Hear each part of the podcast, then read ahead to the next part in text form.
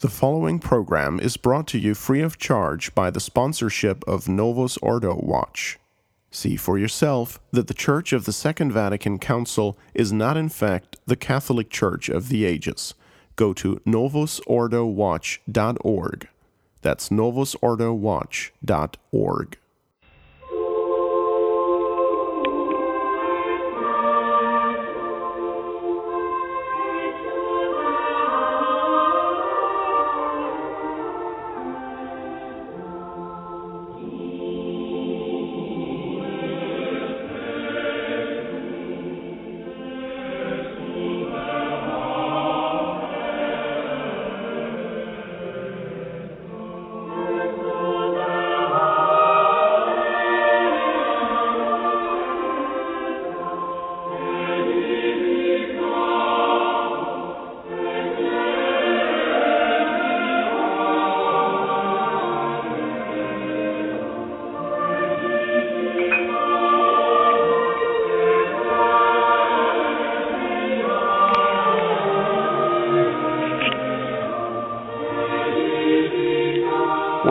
to Restoration Radio. I am your host, Heiner, and today we are covering the, the legacy of Joseph Ratzinger. We are joined today by His Excellency Bishop Donald Sanborn of Most Holy Trinity Seminary. Thank you for joining us, Your Excellency. Yes, thank you for having me. And we're also joined by Father Anthony Cekada, uh, St. Gertrude the Great Catholic Church in Ohio. Thank you for joining Thanks, us, Father. Stephen. Um, Nice to be here. today, thank you. Father today has just launched a new site because Father apparently has lots of free time on his hands, which he doesn't actually. but he's just put together a site that aggregates all of the different work that St. Gertrude is doing, and you can find that um, at sggresources.org, and I'll mention that again later in the show. So today we're going to be talking about uh, the years from 19 well let's say anywhere from 1960 the the council and probably a little bit before the council leading up to 2005 which was the last conclave. And we're going to try to look at the proposition that all Novus Ordo Catholics bought into. I certainly did at the time that uh, Joseph Ratzinger was this great conservative. I remember being a teenage Novus Ordo Catholic and looking to Cardinal Ratzinger as the real hard line, and that if only people could be like Cardinal Ratzinger, then the church would be saved. And for anyone who's continued to do their own research or look at this topic a bit more, they're going to find out that that's not only far from the truth, but it's probably completely the opposite. So, um, for those of you who don't know our guest, His Excellency um, was ordained by Archbishop Marcel Lefebvre in 1975. Is that correct, Your Excellency? Yes. And was consecrated a bishop uh, in 2002 uh, by uh, His Excellency Bishop Robert McKenna. Um, Father Cekada was uh, ordained in 1977, I think. Is that right, That's Father? correct. hmm Uh, and he is yet to be consecrated a bishop because he's busy doing other things. Uh, so we'll uh, we'll start, Father. I think we were talking a little bit about the pre-show about some of how Ratzinger got started. Um, let's say intellectually, what his roots were. Can you can you start us by speaking a bit about that? Uh, sure, it's important to understand his his background, particularly because so many people have the idea, as uh, you know, you did, that he was a, a great conservative or a great traditionalist. Uh, actually, his uh, intellectual background comes out of um, modernism. Ultimately, uh, he was a he was uh, educated in uh, uh, Germany after the Second World War, and his professors were followers of a, a movement called uh, La Nouvelle Théologie, the the New Theology, and the idea uh, behind the New Theology was to reject standard Catholic theology, which was expressed in uh, Thomism and neo-scholasticism, and to come up with something else more in accord with the ideas of the modern world and uh, modern philosophy. So he was very influenced by this thinking. And um, if uh, you look back at his uh, uh, record, you see that the uh, professors he was interested, uh, he was uh, educated by, were very much uh, rooted in this, uh, rooted in this as well. So he came to a point where he uh, rejected what he called the rigid neo-scholastic Thomism and bought into this new theology. Yeah, this is a time also when the new theology had tremendous impetus uh, after World War II. Uh, the late 1940s, it, it uh, blossomed and flourished in, in all of the Catholic institutions to a greater or lesser extent, even in the Roman universities. You had uh, people who were uh, avant-garde, uh, and uh, for example, John Paul II's thesis in the Angelicum was rejected by Garrigou Lagrange, who was the, the primary and best representative of the old scholasticism, and uh, and he rejected it as as modernist. Uh, there's a, another example of it. Uh, it's all the same period, the post-war theological period. So people should understand that that these are both of these men were products of the same time. Uh, and you had the upsurge of Teilhard de Chardin and various other, uh, perhaps lesser well-known uh, people, uh, theologians as they're called, uh, coming up at this time. It was just their moment. Also, there was tremendous upsurge of the liturgical movement, the modernist liturgical movement. 1948 is the establishment of the commission by Pius XII to reform the liturgy, with none other uh, at its head than Bugnini, who we found out to be, you know, just the the monster uh, of liturgical reforms. Sure. So uh, the um, this was these ideas were very very much uh, in the air. Now, if you hear the term modernism in uh, connection with uh, the theology during this period, uh, you tend to think that it's uh, something, it's a term that's applied by uh, conspiracy minded trads such as yours truly. But uh, when you actually look at uh, some of the, the later writings that have, have come out recently about this new school of theology, you see that uh, those who are in favor of it very much uh, draw the parallel between modernism and this new theology as as uh, one movement. In fact, there's a, a, book on the new theology by a Belgian named Jurgen Mettepenningen, who speaks of the movement of the new theology as the inheritors of modernism and as the precursors of Vatican II. And uh, uh so this was the the uh, a climate of uh, intellectual modernist theological ferment that uh, Ratzinger came out of.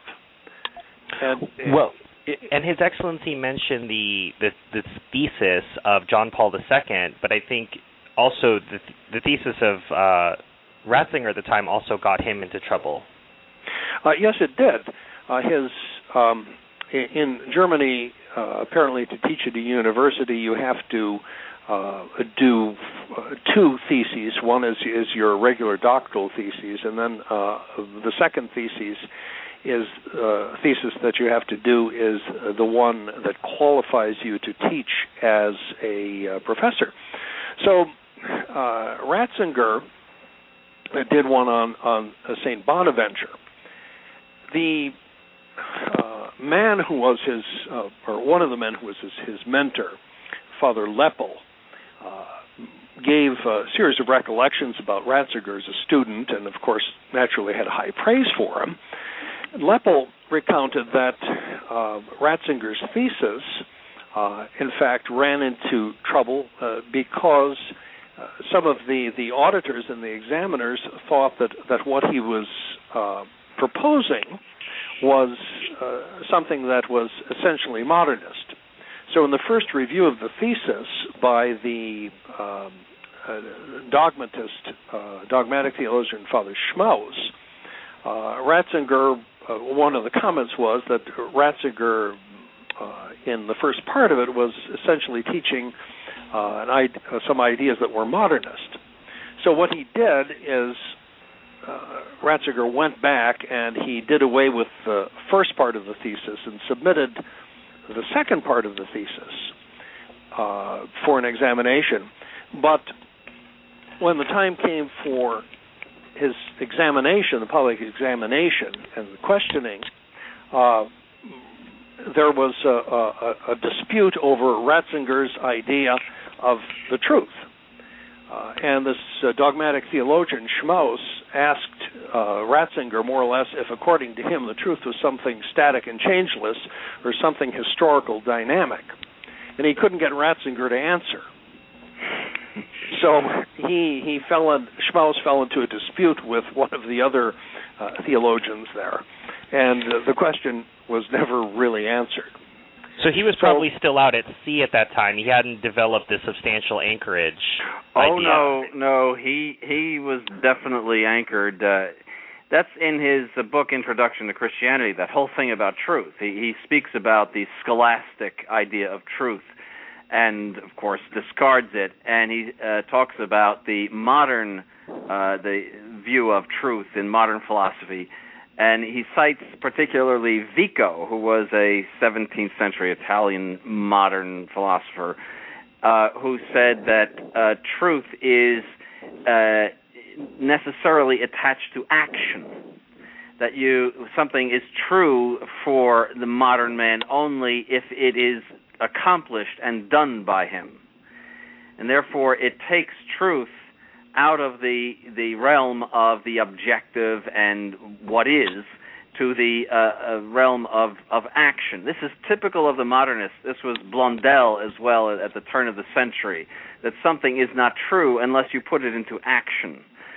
Yeah, uh, that's probably probably why you get uh, all of the uh, language at this time that talks all the t- uh, in the modernist theological circles. It speaks about salvation history. Mm-hmm because there's this this uh, idea all the time of of of, uh, of action. Yes, uh, yes. So that's uh, definitely Ratzinger was just submerging, as the modernists always did when the pressure came. Well, Your Excellency, Father, you're talking about, you know, we use the term modernism, and you've talked about the specific meaning behind that, but part of that also relates to the idea of do I have to say something new in theology to be relevant? And I wondered, you know, before this time, were all theologians just bored, you know, repeating the same things from Trent? Well, you know, it's all true, so I don't need to repeat on it. You get this idea from this this Nouvelle Theologie that you had to say new things, and only then would you be relevant and worthwhile to read. No, that's not true. There was uh, among the scholastic theologians there was a great deal of work to be done. Uh, many things that had to be researched. For example, whether uh, it was the uh, mediation of Mary uh, of all graces uh, was definable, for example, uh, or uh, the the title of co-redemptrix.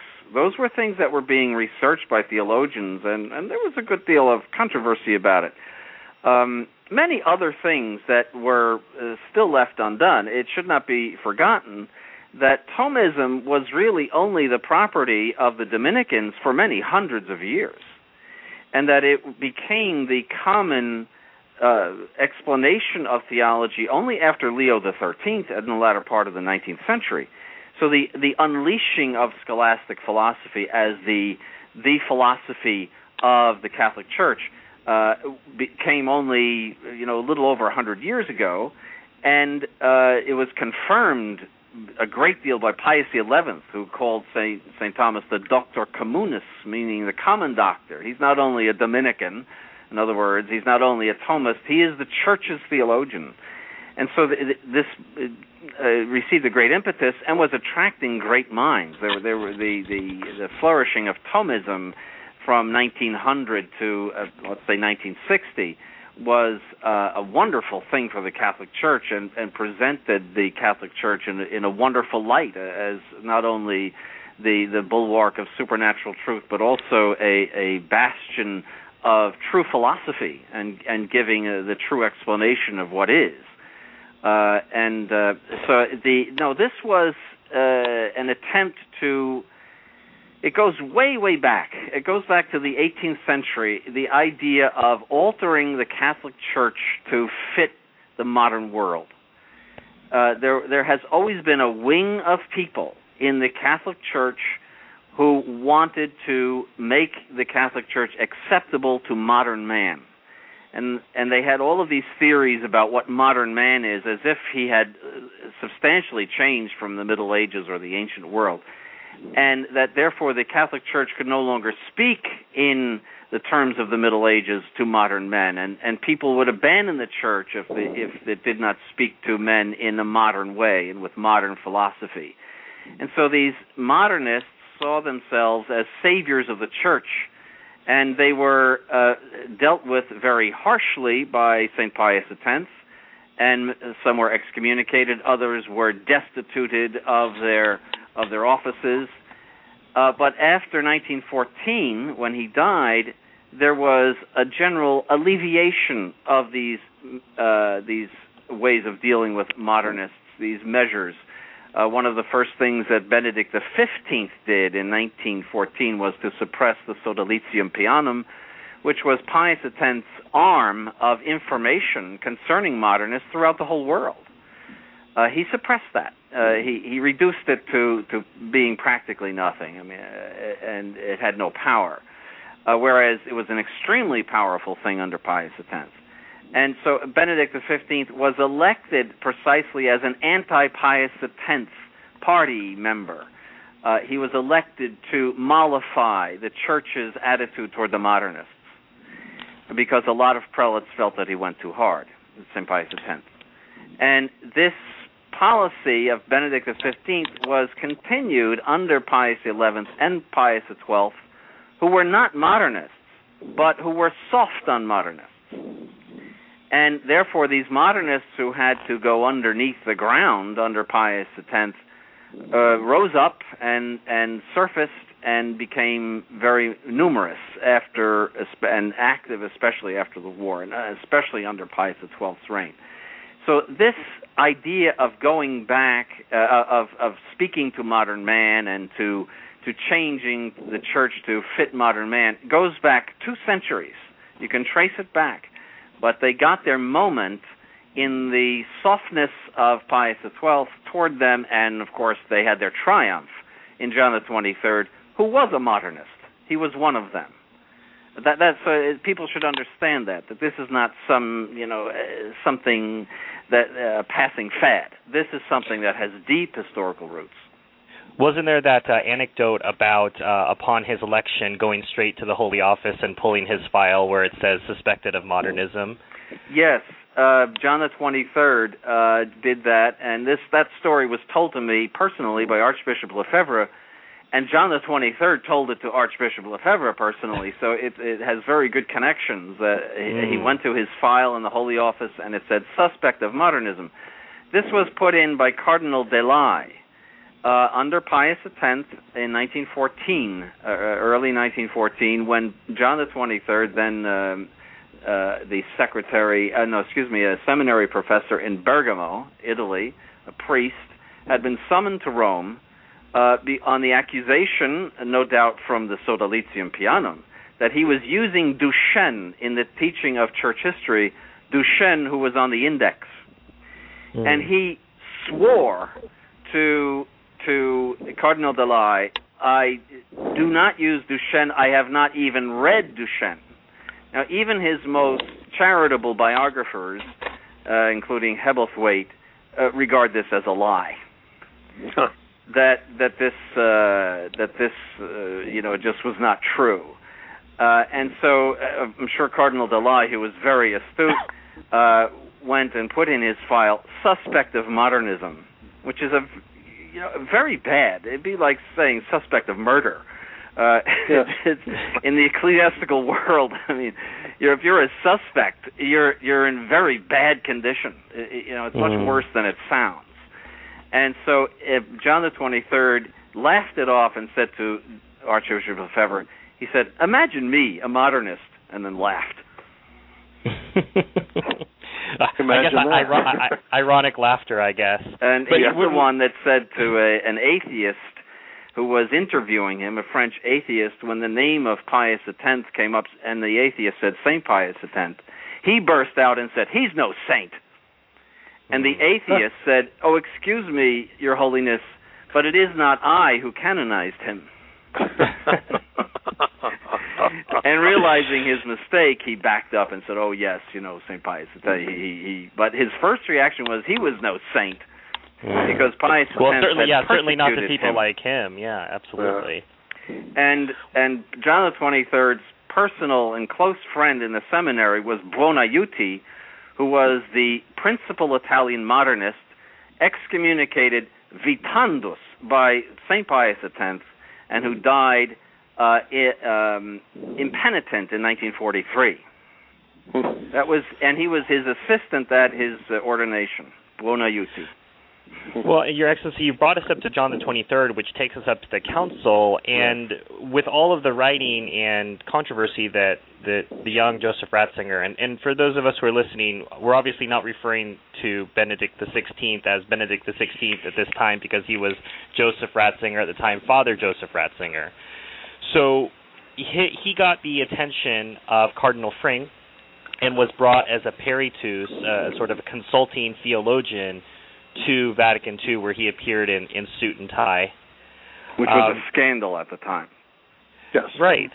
Um, what that the the uh, the sort of um, very modern look to the priest that he's going to be a man of the people. Can you talk a little bit um, about his participation in the council and what his major contributions were? Because we're talking about his legacy, and some of those legacies are unsigned. They are part of some background work. Yes, so he was a peritus, which is to say a, a theological expert, and he accompanied Cardinal Frings. Cardinal Frings was uh, an older man, uh, and uh, obviously relied quite a bit on this uh, young theologian who had a, a good reputation in the uh, circles in which he worked in Germany. Uh, one of the interesting anecdotes uh, about uh, Frings and Ratzinger is that before the council, the Curia, the Roman Curia, was charged with coming up with drafts, preparatory schema uh, for consideration by the council. The uh, these were written very much in, in the style of uh, traditional Catholic theology, traditional Catholic dogma, very clearly written and were sent out to different uh, bishops who were on the preparatory commission. One of the ones who uh, objected to it was Frings. He uh, wrote back to say that these schema had to be changed, uh, obviously having in mind completely other direction for the theology of the, of the council. And the schema initially were uh, written in the lang- language of uh, neo-scholastic Thomist theology, uh, but uh, these were not acceptable to him. And of course, the speculation, it's likely since Frings at that time was an old man, is that uh, Ratzinger, uh, the young theologian himself, was the one who prepared the intervention before Vatican II for Frings. It should also be noted that the German bishops met in Fulda after the uh, early session of Vatican II and came up with a whole set of new schemata to propose if uh, in the event that the old uh, schemata should be discarded the Ottaviani schemata. And uh, the author of those Fulda schemata was none other than Karl Rahner who was a pantheist and a womanizer, uh, a Jesuit priest uh, to boot. And he was the author of those. The German bishops accepted those in Fulda and brought them down to Rome, all set to go, uh, in order to replace Vatican II's um, schemata or Taviani schemata, the preliminary schemata, with their own. Now, Rahner was the teacher of Ratzinger. Ratzinger is Rahner's altar boy. You have to understand that. He he learned a great deal and was very much formed by Rahner. So in that sense, and he was always seen with Rahner at the council. They it was uh, it was uh, they were always together, always working together. So in that sense, Ratzinger very much through Rahner hijacked the council because what happened was John the 23rd wanted these new schemata to be adopted and wanted to throw out the Holy Office's schemata. And so he changed the rules. The rules were originally that you needed a two thirds vote in order to uh, adopt new schemata, and he changed it to a simple majority. The simple majority passed, and the old schemata were thrown out, and the new ones came in. So that was the, the beginning of the end of the council. There's nothing that could be done because all of these new schemata were rotten to the core. Yes. And we can kind of say we know the story at that point, Your Excellency, not only because we've done that monumental show on the council where we explored six of all of the documents, but mm-hmm. we know from from reading about the council, either Rhine flows into the Tiber or other sources, we know what happened after that. The liberals took over yeah. and eventually won. So I guess when you when you win, you get to go on to your your next act. And for Joseph Ratzinger, this was accepting a university position. So for him, it's always about it's always been about academics, teaching, writing. He hasn't he hasn't he didn't seek a career in church politics. He wanted to just be an influencer, a a writer, and he went to the university, which is a natural place for that. Uh, just another uh, anecdote from Archbishop Lefebvre, who of course was at the council. He said that the left, uh, the the Rhine people, uh, all of you know Ratzinger, Rahner, and all of the theologians, and everyone representing that, uh, would every single morning have a mimeographed summary in your mailbox of what happened the day before at the council and what you should think about it. They were very well organized and they were responsible for the conversion of all of that middle group of bishops, many of them missionary bishops and all, who really didn't know what was going on too much. They mm. they they put over the ideas of the council by they must have worked the whole night to do this, uh, to have them in the mailboxes the next morning and what you should think. So you know, I, I have to think that Ratzinger was very much a part of that because he was part of that whole group.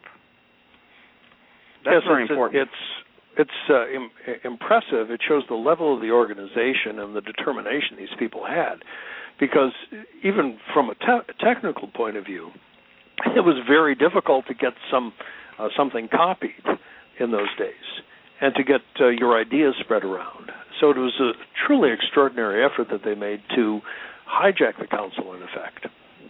Yeah. Well, you're right, Your Excellency. You, you, you, uh, some of our younger listeners might have no idea what a mimeograph is. Yes, it's a very inky, messy machine that uh, uses. The, well, I, I won't go into it, but it, it, it's you know it was used by dinosaurs. Uh, well, that was also busy churning out the, the whatever new change you had for the mass, and you'd stick that inside the missal, right? yes, yes. Yeah. Yes, it was in the days of typewriters. So, you mm. know, and so that that should give you some idea, you know. well, that get, again, that gets us to our, our post uh, council period, 1966, beyond, and obviously we have a book you've referenced before, Your Excellency, Introduction to Christianity. That's in 1968. In 1969, we also have the the journal Concil- uh, Communio, which was a sister journal to Concilium, founded with all the usual suspects, von Balthasar, de Lubac, and Kasper mm-hmm. were all part of that. Can you talk a little bit about this university period from 1966, let's say, to about 1970? Uh, what was happening with these books and what was being said? Well, one interesting anecdote is that, in fact, uh, Ratzinger was appointed uh, to his position because of the influence of Hans Küng. So that should indicate to listeners pretty much where his uh, theological uh, interests at that point uh, lie.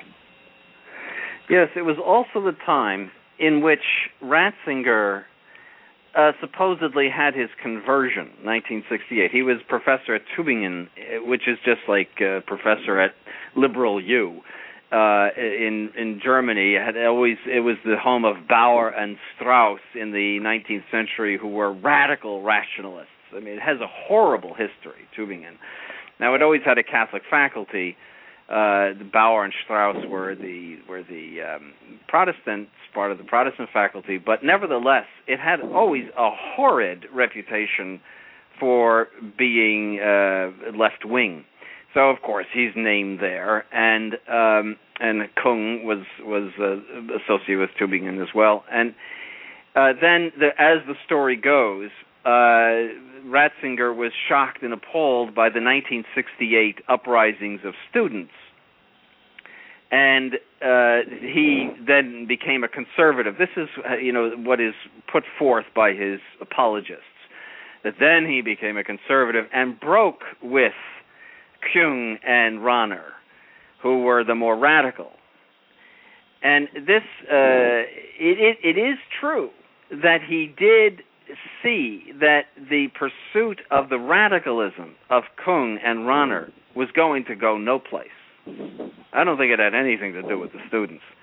But this is where he uh, took on this sort of coating of conservatism whereby he would present himself as uh, Mr. Hermeneutic of continuity, that the council and its reforms had to have some connection with the past. That doesn't mean that you would you know keep the past. It just had to be shown as having a connection to the past. Whereas Küng and Rahner were were just radicals, uh, break with everything, and and uh, so it goes back to that period, and and he therefore pursued that and obtained that reputation, all the while retaining all of the modernist theology. He just developed a, a certain way of speaking and a certain way of presenting his ideas in such a way that uh, they, you know, that he could present it as continuous. You know, we can't throw out entirely the past. The, statements I quote, uh, and um, and then the whole business in the 1980s of starting to have a conversion toward the traditional mass and starting to criticize the new mass, and everything went too fast and this uh, this was all happening in the 60s. He something happened around that time whereby he saw that the path of radicalism was going nowhere. So would you characterize this as purely opportunistic on his part? He wanted to stay relevant? Not opportunistic personally, but I think it's always the baby. I wrote an article saving the baby. Their baby was Vatican II. Those liberal and modernist theologians obtained more at Vatican II than they had expected, and Hans Kung said that. It, it was a tremendous triumph for them. And they realized that this will never happen again, that we must capitalize on this. The, if ever it is turned back, it's dead forever.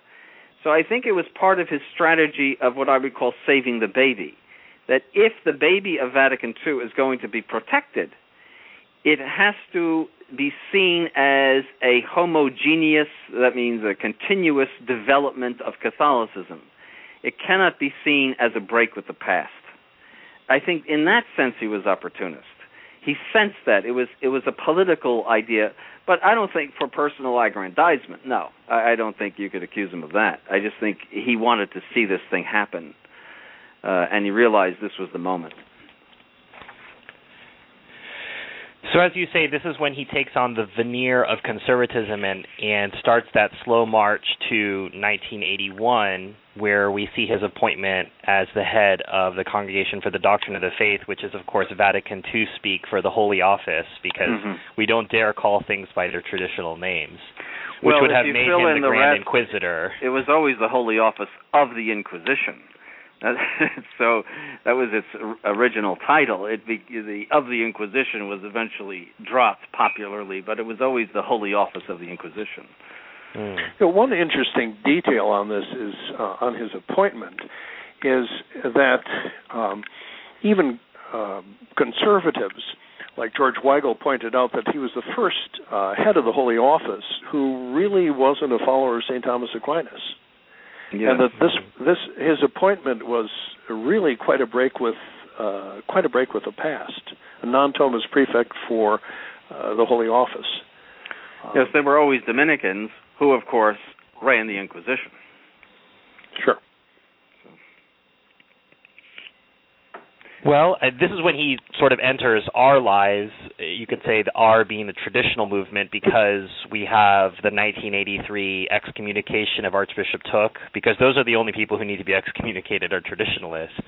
Yes, um, I think he he did some sort of. I mean, besides the traditionalists, I think there was some sort of wrath that was sent toward a bunch of nuns or something that decided to be priests. They were they were on a boat in the Danube, and they had an ordination ceremony. I think he did something nasty to them. But uh, but traditionalists definitely got the Inquisition treatment from Ratzinger.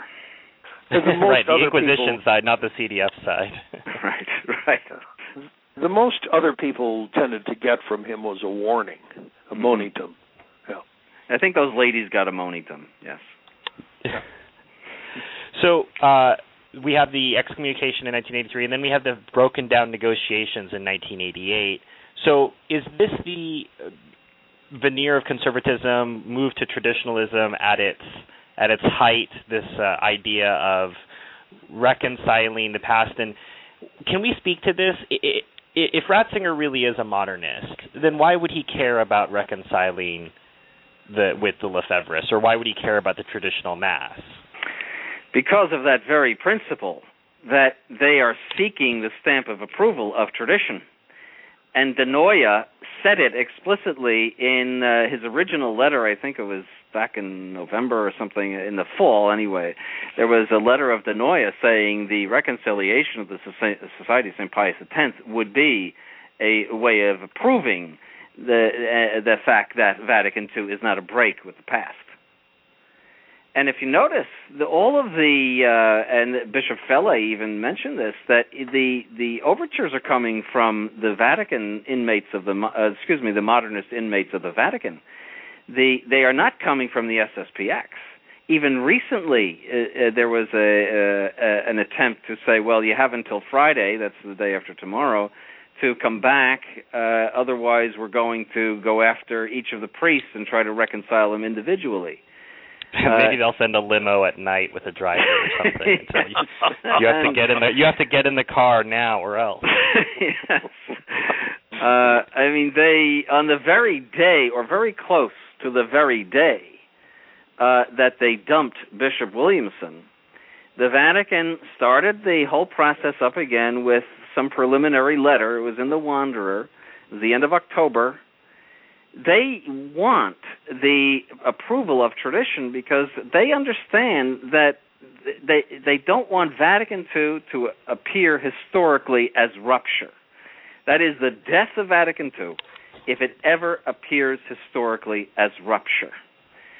And uh, so you see how they went uh, after uh, that the Monsignor, uh, I forget his name, that uh, said essentially it was rupture, and uh, they accused them of being yeah. a sedevacantist and uh, all sorts of nasty things. Uh, what was the name of that Monsignor father? Monsignor Gherardini. Gherardini. I mean, he he had the boldness to say such a thing about Vatican II, and uh, uh, I mean, he was anathema for that. You're not allowed to say that or think that. The the thought police were called out, and the the German shepherds and all were sent uh, to to suppress that idea. They want. He was also uh, he was a canon of St. Peter's Basilica, by the way. Yes. So uh, no, he he got you know, uh, uh, and his his disciple uh, wrote a book. Uh, saying some very uh, critical things about Vatican II, and he was given some award for it and the head of the awarding commission resigned rather than to give this award you know to be responsible for giving this award to this uh, this author this Italian author I forget his name too. But uh, you know the the idea that Vatican II is not is not continuous and homogeneous with the past is anathema to the modernists and so vice versa the idea of attracting the if we can get Lefebvre in his successors to nod to Vatican II, that's a wonderful thing. Then the only thing left is the detritus, in their view, of the Sedevacantists. Hmm.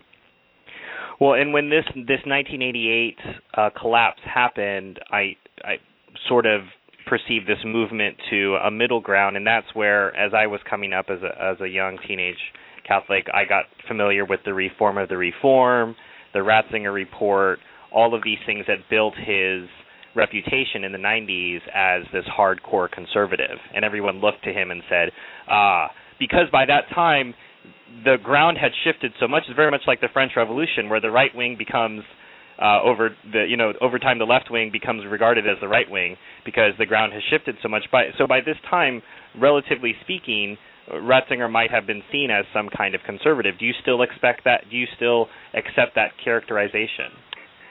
Well, well, obviously not. No, uh, it, it's uh, and you're correct. It is at this point that he um, starts, I guess, to become um, more of a household name uh, among uh, Catholics, and, and you start to read uh, more and more about him in in uh, different papers. And there, there's the great number of, of, of books and interviews that he uh, produced, and it's it's uh, at this point that he Ratzinger becomes a focal point for what we would call uh, conservatives, people who are uh, maybe a little bit nervous about some of the uh, changes of Vatican II and the, the way that everything is heading, and he starts to look as the great theological hope. Uh, let me add this too: that Catholicism does not know liberal or conservative. The in the view of modernism, he is conservative in the sense he's a conservative modernist to the extent that he sees that a certain amount of braking needs to be applied as the you know Cadillac goes down the cliff, uh, so that it doesn't totally crash and burn by the time it reaches the bottom. Is that that it should go a little bit slowly in its in its gradual progress, uh, and uh, so you know the idea of a conservative. We I grew up. There was no such thing as a conservative when I was a child. You were a Catholic the Pope was Catholic, and the pastor of your church was Catholic. Catholicism does not admit that. So when you say the very word conservative, you are admitting the legitimacy of the liberal and the radical. Mm-hmm. It means that they are all within the same pen, and you know we're just uh, we just are on different sides, or, or you know it's all legitimate uh, it's something like politics. You know, there's there's two sides of the same House of Representatives. Which side you sit on? You know, uh, it, this is something alien to Roman Catholicism. Uh, it, it, it is uh, so you know to say, well, he's a conservative. He, yes, he's a conservative modernist. I would give him that. He's a modernist, so he's a heretic, but he's a conservative one. Well, as you say to your earlier point, I guess that's like a conservative murderer. yes. Uh, so doesn't use as many knives or something like that. Yes, you know, is, is just uh, you know more surgical, let's say. uh, the uh, it, you know, but it's well, for example, Hans Kung would be on the other side. Hans Kung, by the way, is still a priest in good standing. He was taken off the list of the Catholic uh, faculty at Tübingen that he was not a Catholic theologian. That's all that was done. He is a priest in good standing. Yet Archbishop Lefebvre was excommunicated. Archbishop Thuc was excommunicated. The the priests of the Society of St. Pius X are all illegitimate priests in their in their view, uh, priests that don't have the right to function, and their bishops don't have the right to function. But Hans Kung, who is a public heretic, I heard him on television say the assumption is an assumption. So he publicly denied one of the dogmas of the Catholic Church. He is a priest in good standing. That tells you something about the Novus Ordo. That this is a a, a, a, a modernist regime that sees heresy as a legitimate thing as long as you play ball according to the rules. Well, better than good standing. After after the the the conclave, he was uh, invited to dine at the Vatican as a yeah. Guest. He had a beer with Ratzinger. Yeah. right. Yeah. It shows well, they're old friends. That if you could, you know, I don't think. uh I mean, I certainly wouldn't be invited in to have a beer with Ratzinger. Let's put it that way. well, you'd be bringing you'd be bringing wine anyway. Your yeah, I think so. Yeah. So. so we get we we have the 90s of this household name, spreading of uh, the reform of the reform idea that you know, well, we the Novus Ordo was fine; it was just the interpretation and and the whole canard of the spirit of Vatican II, etc. Then we get to the 2000s before the conclave, and we have uh, several documents that come out which are very revelatory. And again, going back to the legacy of of Ratzinger, there's probably a uh, a triangle of things to talk about here, Your Excellency and Father. We've got the joint declaration on justification with the Lutherans. We have Dominus Jesus. Um, we have the the document on on the Jews in 2001. We have all of that. That all all of those things tie together with his ecclesiology. And could both of you speak to that, or any aspects of that that you'd like to talk about? Uh, well, certainly one of the big factors of the legacy, uh, one of the big contributions, uh, I put that in quotation marks, of Ratzinger is the ecclesiology. The he is a a nut about the new ecclesiology. He was very involved in Lumen Gentium, which uh, promulgated the new ecclesiology. This has been uh, very much on his mind, and he has made it the new the new theology. He ha- he has transformed the very notion of the Catholic Church uh, successfully by doing that over the years. Uh, and uh, so that that should be said. That's one of the biggest contributions, and I always use that uh, of Ratzinger to the destruction of the Catholic Church. Yes, and uh, biographers say that it was the Vatican II's declaration or revelation and then declarations on the church that uh, Ratzinger and Rahner worked on together. So this is, uh, I mean, if you want to talk about their baby, this is really their baby. Yes. And biographers of Ratzinger as well say that this um, his ideas on ecclesiology and his uh, ideas on uh, a different concept of the church actually go back to de Lubac and his his book on Catholicism. So this uh, once again you can see this sort of continuous um, this uh, continuity, as it were, with liberalism and modernism. De Lubac, by the way, was cited by the Holy Office for error, um, and uh, he was rehabilitated later by the modernists. He was made a cardinal by JP two, yes, by John Paul II. But yes. in 1950, I think it was, or thereabouts, he was. Uh, he was, and also the Humani Generis encyclical was uh, against de Lubac. That was one of the uh, preoccupations of Pius XII to condemn his doctrine. Unfortunately, yes. he didn't go far enough with de but uh, that's another story. But uh, he, you know, de Lubac was the the liberal the modernist on on the nature of the Catholic Church, uh, and uh, Ratzinger picked up on it. It's very interesting to note too that uh, early on, or early on in the um, liturgical movement, that it was recognized that many of the adepts of the liturgical movement in the 30s and 40s uh, had a strange idea of the church strange notion of the church. In yes. fact, in a, a document in, in 1947 that Archbishop Grober, uh, one of the German bishops, uh, put out about the errors of the liturgical movement, one of the things that he specifically uh, mentions in there is that uh, these people follow a, a new and a different idea uh, of the church that is essentially a modernist idea.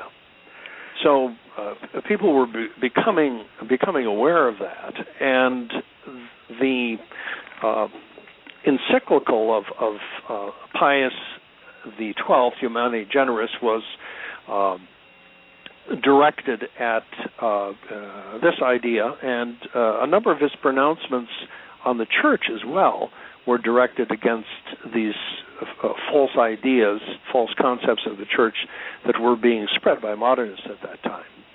So it's it's uh, again there's this this uh, continuity, as it were, with with modernism that you see that some recognized in those days and tried to stop, but were not successful in doing. See, the key for the modernists was to divorce the Catholic Church from the Church of Christ. They wanted to absolutely do away with the idea that the Church of Christ was essentially associated with the structure of the Catholic Church. That the church was founded by Christ as a hierarchical institution with pope and bishops, and the that the uh, in order to be Christian, uh, that is Catholic, you had to belong to this church and be submitted to your bishop, and that uh, if through heresy or schism uh, you were excommunicated or separated from the church, uh, you were completely out and had no hope of salvation. Uh, th- that had to be destroyed, and the uh, the various ways in which they destroyed it was an attempt to alter the true doctrine of the mystical body, uh, which is found in St. Paul, uh, into a, a, type of um, uh, invisible bond between all Christians, all the baptized, and uh, and then the the uh, Ratzinger's favorite was the church as communion, which is the same thing. He says that the church starts in us and then we build it. See, which is typically Protestant. He mm-hmm. is a mm-hmm. modernist that uh, where uh, who believes that the beginning of revelation is inside of each person and this encounter with Christ it begins with each person and uh, it's a movement of piety and faith in each person, then the church is built from that. And so the structures of the church are the effect of communion. Uh, it is not communion which is the effect of the structures of the church, which is the traditional view. So that all had to be torn down uh, in order to do ecumenism and uh, to to amalgamate uh, all religions into one great religion.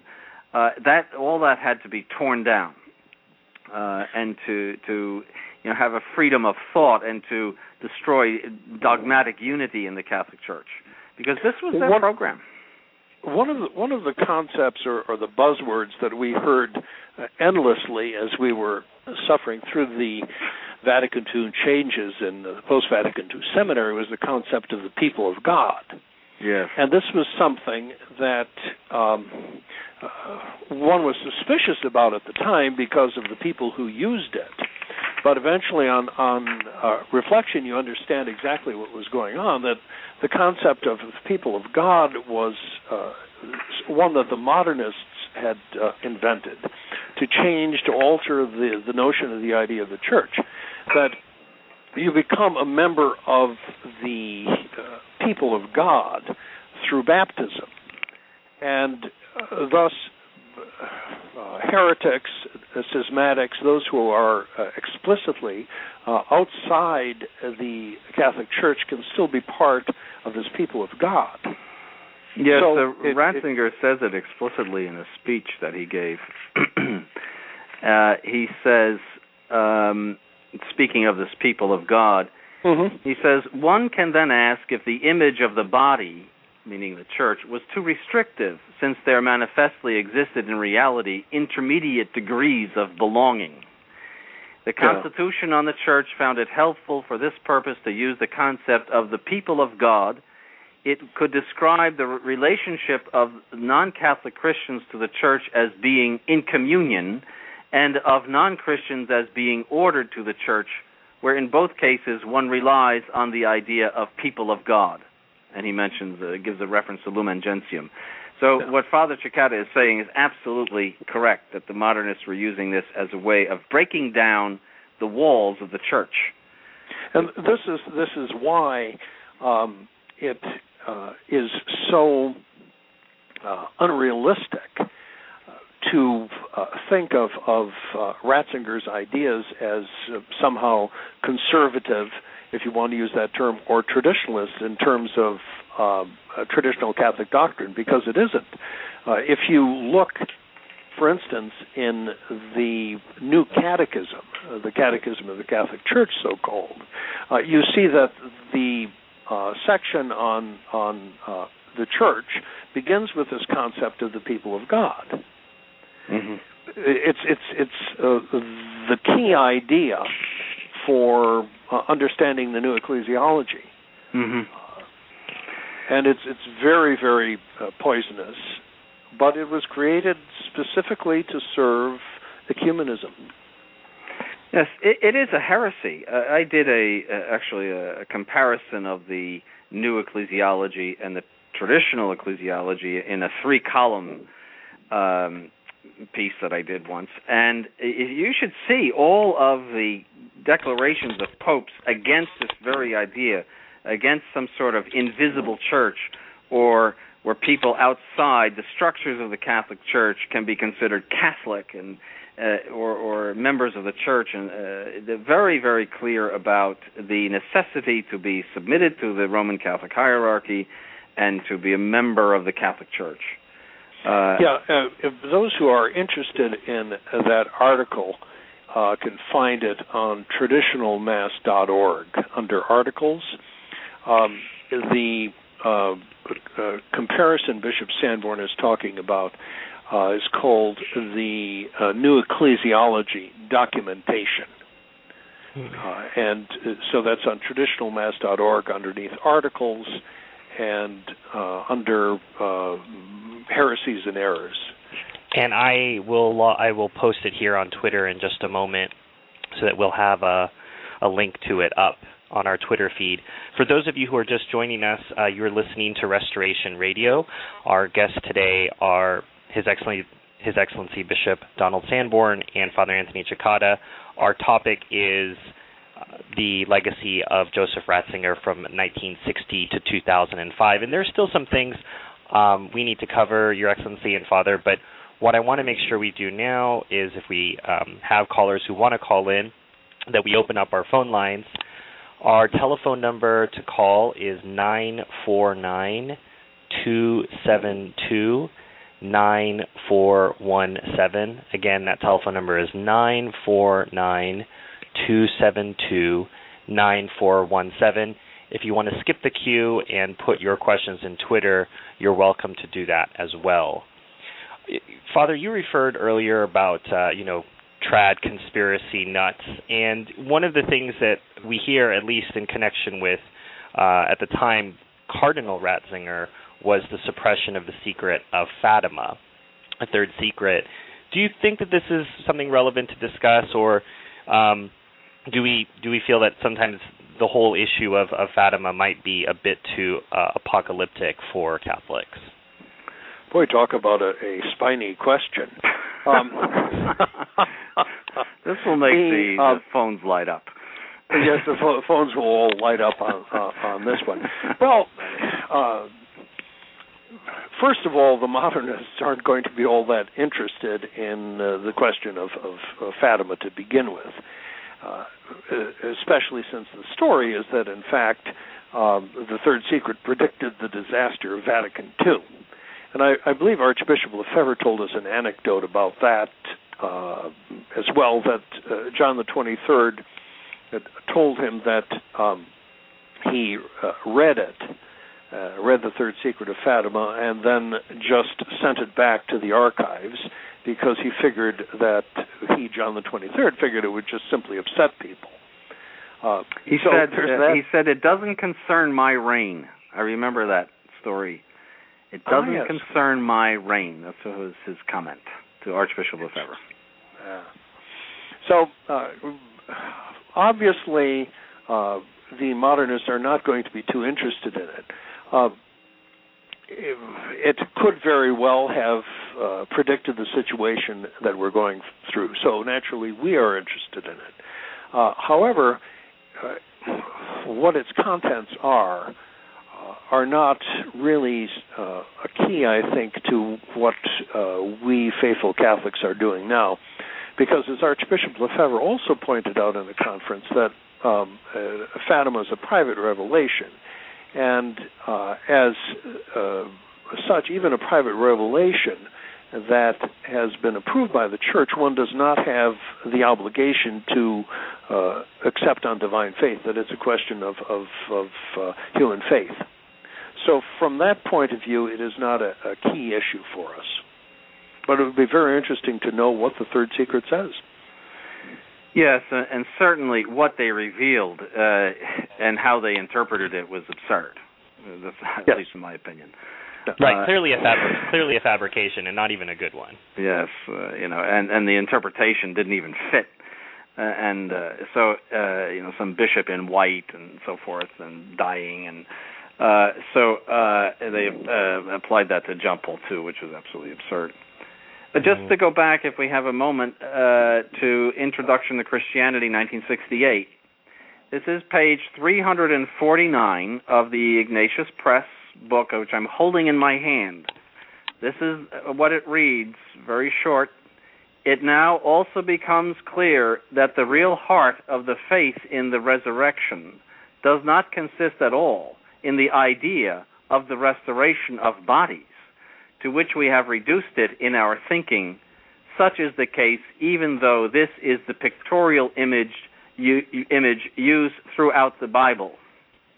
He doesn't believe, Ratzinger does not believe, that there will be a restoration of our bodies at the end of the world. This is directly contrary to the teaching of the Roman Catholic Church as expressed in all of its creeds and is particularly and most explicitly in the Athanasian Creed. Now, I defy anyone to say that that man is a conservative or a Catholic for as long as that statement remains in that book and where it is not retracted. Well, I would say probably to your point, Your Excellency, uh, you would say until the book is burned in public uh, yes. with with music, probably. Well, until uh, how do you call that man a Catholic? How do you call him a conservative when he doesn't believe the articles of the creed? My goodness, the articles of the Catholic creed. How do you call well, him a conservative? I'd like to hear Ex- somebody tell me that. Your Excellency, there's always going to be the comment that who are you to judge uh, this this man, and you don't have the authority to do so, and the material formal question. So how well, how do you respond to that? Well, we. Your what Excellency, is clear is that he's a public heretic. The right. the uh, uh, reproach given to something like that is well, how do you know what he really meant? How do you know what was in his head? So, how many times have we heard that? Why don't you go ahead and answer that one for them? uh, you know, are we sure that he really meant that? Uh, someone should have warned him about it.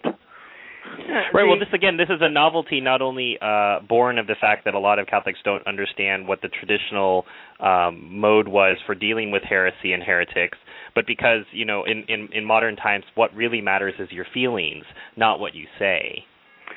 No, and in all law, including church law, when you commit a crime, you are supposed to be in your right mind and uh, having full knowledge of what you do. It's something like being pulled over by the policeman. He doesn't come up to you and say, "You really didn't mean to be speeding, did you?" And you probably your your speedometer is probably broken, right? no. He says you are speeding and here's a ticket. You have to talk your way out of it. You have to convince him that your speedometer was broken or that you were distracted or something.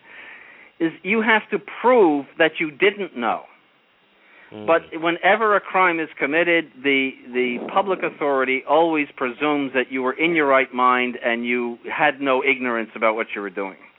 And that is the case of the church as well. Uh, you can uh, Father Cekada has an excellent article about that on the website, how the church regards the crime of heresy.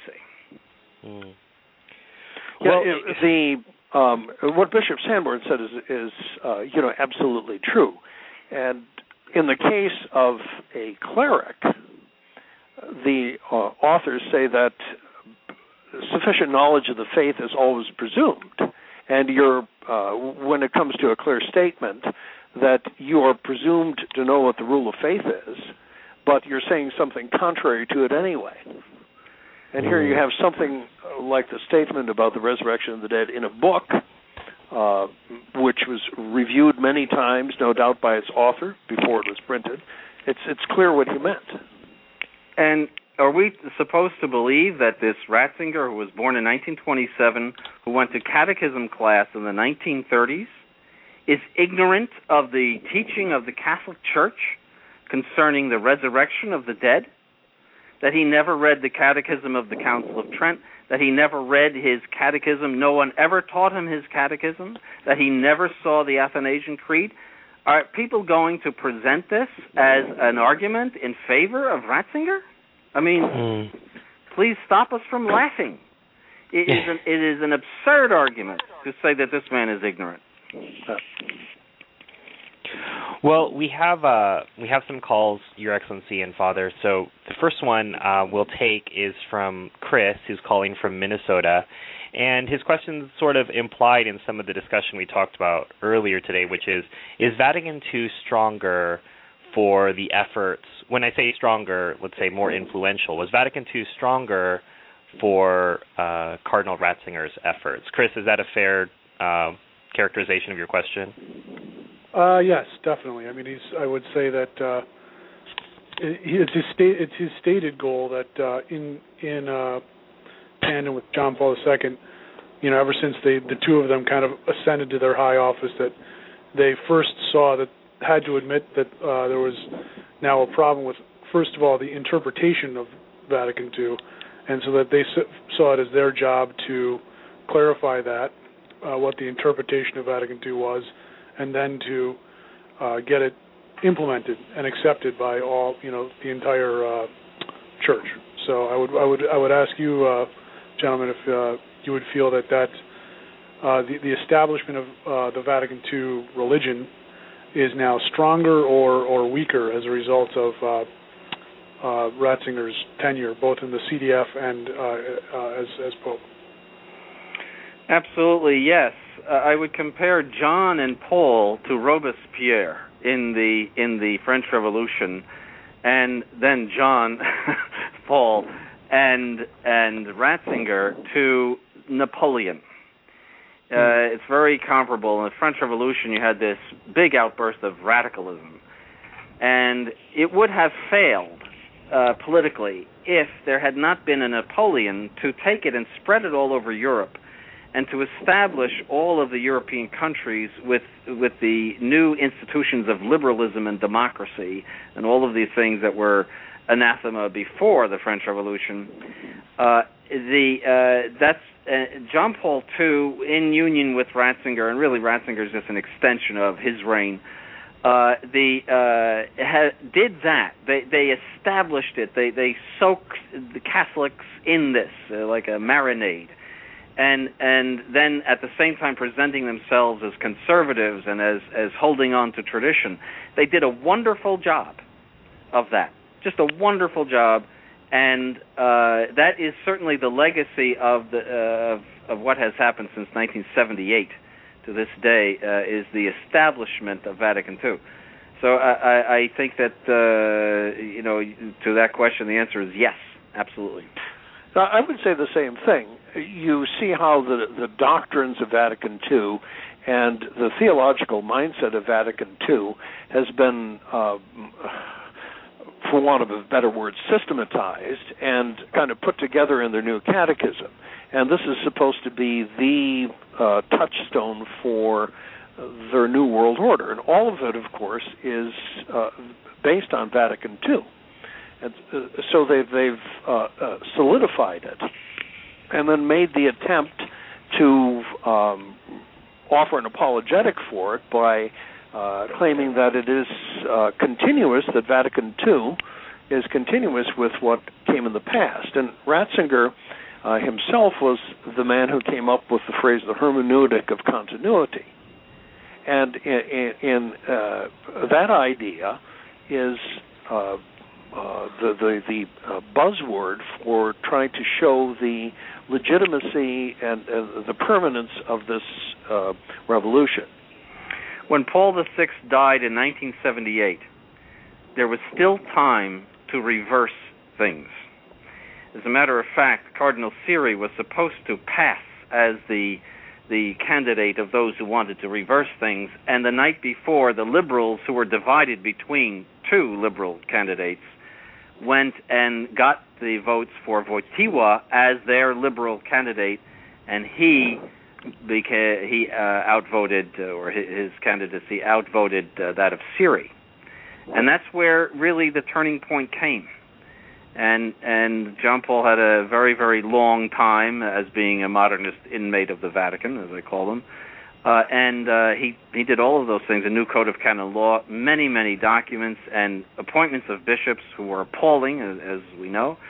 Uh, and uh, and the damage is done. Uh, I mean, but the you know the damage is done in, in more ways than one. You can see the condition, uh, as Cardinal Martini said. We have these tremendous churches, but there are nobody nobody is in them. Chris, Chris, does that answer your question? Uh, yes, definitely. All right. Well, thanks for your call. Thank call. You. Thank, Thank you. Our next question is is from Henry from Georgia, and he wanted to ask a, a, another question about uh, about the trope of Fatima that we had discussed. Henry, go ahead. Good morning, Your Excellency, Father Stephen. Hi. Thanks for taking my call. Yes. Yeah, it was funny you mentioned Fatima because I had wrote down there was something. It's in the back of my mind. It either Sister Lucia or or the Blessed Virgin commented about 1960 being being a, a critical year or something about clarity. And and it just seems like 1960 you know what was happening in our country what was about to happen in in the church it just seemed that that was that year had something to do with it. That was one question. The the other question is is there anything that we can do we traditionalists can do besides pray to combat the ignorance, especially of journalists. For example, I just read an article from Christiane Amanpour, quote, Benedict, Benedict resisted the forces of modernity, unquote. I mean, how how ignorant is that? And how, is there anything we can do other than pray to, to combat this stuff? Thank you. I don't think there's anything that could be done for Christina. I think. I don't think there's anything you can do for a journalist. Yeah. Golly. Uh, uh, but yes, uh, 1960 was the year in which all hell broke loose, not only in the church, but also in society, customs, uh, politics as well, but uh, particularly the customs and morals of people and their attitudes.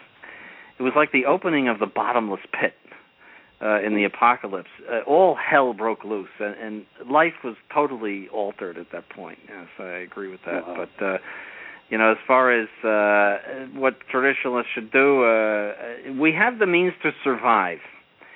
We don't have the means to change the the, the problem in the church, to to do anything great to turn it around. We don't have those means. Only God will do that in His good time and way but we do have the ability to survive and and as much as we can to get the word out and that's what you should do Wow. Okay. yes Henry, is there anything else you'd like to ask? Well, I I don't have a question, but I do have a comment. It, it just seems like there is uh so much similarity between the modernists at Vatican II the and the liberal progressives that were in our own country. For example, when Mm. John the 23rd changed the vote from two-thirds majority to a simple majority, it, it kind of reminds me of the Democrats changing the votes in the Senate to get Obamacare passed. They just changed the rules for, to to meet whatever they want. It's it's kind of very similar to what's what's happening here in, in our country. Uh, in general, there is no form of government or form of administration which will resist the evil intentions of those who are in charge. Yes. Well, Well, Henry, thanks for your call. okay. you. well, thank you. Mhm. Bye now. Uh, again, for those of you who are interested in calling and asking our crack clergy your question, our Crack telephone or number. crack? crack. our uh, telephone number is nine four nine two seven two nine four one seven. Again, that's nine four nine two seven two nine four one seven. If you're joining us in progress, you're listening to Restoration Radio. I'm your host, Stephen Heiner. I'm uh, today with His Excellency Bishop Donald Sanborn, Father Anthony Cekada. We're discussing the years 1960 through 2005 for one Cardinal Joseph Ratzinger. One of the things that happened during this time period, to Your Excellency and Father, we have, I mentioned earlier, the Joint Declaration on Justification and Dominus Jesus. Now, it's said that the Joint Declaration on Justification is not a magisterial document, so it's not anything we really have to worry about, and it doesn't speak to the illegitimacy of the current Vatican II Novus Ordo sect. How would you comment in response to that? Well, it doesn't have to be a magisterial document. Uh, Introduction to Christianity is not a magisterial document, but it is a publication of heresy, and so is the uh, is the uh, joint declaration a a public espousal of heresy in which the Council of Trent was destroyed. Just uh, just uh, all of the the dec- uh, all of the declarations concerning justification were were were put aside and destroyed, contradicted. Uh, it's a, a heretical document, and Ratzinger had a lot to do with it. He's the one that that I uh, that really saved it and and put it together. um, and uh, it is it is loaded with with problems. I mean, it would take a whole interview just to go through that uh, that uh, document. Again, that appears on Father Cekada's um, um, um, website. If I did an article on it, if anybody wants to check it's, it, it's called a, a critical analysis of the joint declaration of the doctrine of justification on on the doctrine of justification. Yes and you'll find it in the heresy and errors section of the article page, articles page of traditionalmass.org. Um, so uh, you know that that is another. There there is a, a fallacy that uh, that uh, that unless they say their heresy in the context of magisterium, that they're off the hook that it's okay to be a public heretic, uh, uh, that this is compatible with Catholicism. And it isn't. It's not compatible with Catholicism or with canon law. It, it violates both. Uh, if you are a public heretic, you overcome the effect of your baptism, whereby you are a member of the Catholic Church, because the profession of faith was the condition upon which the priest would pour the water over your head. And if you abandon the faith publicly, you sever yourself from the Catholic Church, whether or not the law catches up to you or not. If if a man murders his wife, he's a murderer long before the law catches up to him. He's innocent uh, before the law, but in reality he's a murderer. And so also a heretic who uh, with whom the law has not caught up is in fact a heretic and all of the effects of his heresy are in place. That is separation from the Catholic Church. Even if it has not been done legally by excommunication there is nevertheless a true and real separation from the Catholic Church. Uh, Cardinal Billot pointed that out that before the Council of Nicaea that the Arians were considered to be heretics even though there was no magisterial statement that Christ was God, in the sense that, uh, besides the ordinary universal magisterium, that is the common teaching of the Catholic Church, there was no solemn magisterium that Christ was God. But they were considered heretics because they publicly denied the common teaching of the Catholic Church. And the same is true of these people, just like Ratzinger, denying in his book the creed of, of the Catholic Church uh, he becomes a public heretic. And the Society of St. Pius X has put forward the idea that he, that he has to, in order to qualify as a non-pope, he has to solemnly define a heresy. This is not true. No. They they they claim that ordinary uh, universal magisterium is is something that uh, it can tolerate here and there some error, but in the long run uh, corrects itself. That's their idea of that. And so that that there should be ordinary universal magisterium that Ratzinger might put out that is even heretical doesn't really uh, destroy the fabric of the whole thing. It's but this only, is a catch the only way he would qualify is if he teaches it, and that's not true. Well, and, and a, a true pope can't, by definition, issue heresy. Uh, he's protected from the Holy Ghost from doing that. So. Yes, well, uh, it would be uh, an inf- well, that's the reason why we're sedevacantists is because it's an infallible sign, even at Vatican II. It's a sign. It's like a red light on your dashboard that something is wrong, that someone who ought to be assisted by the Holy Ghost is not, right?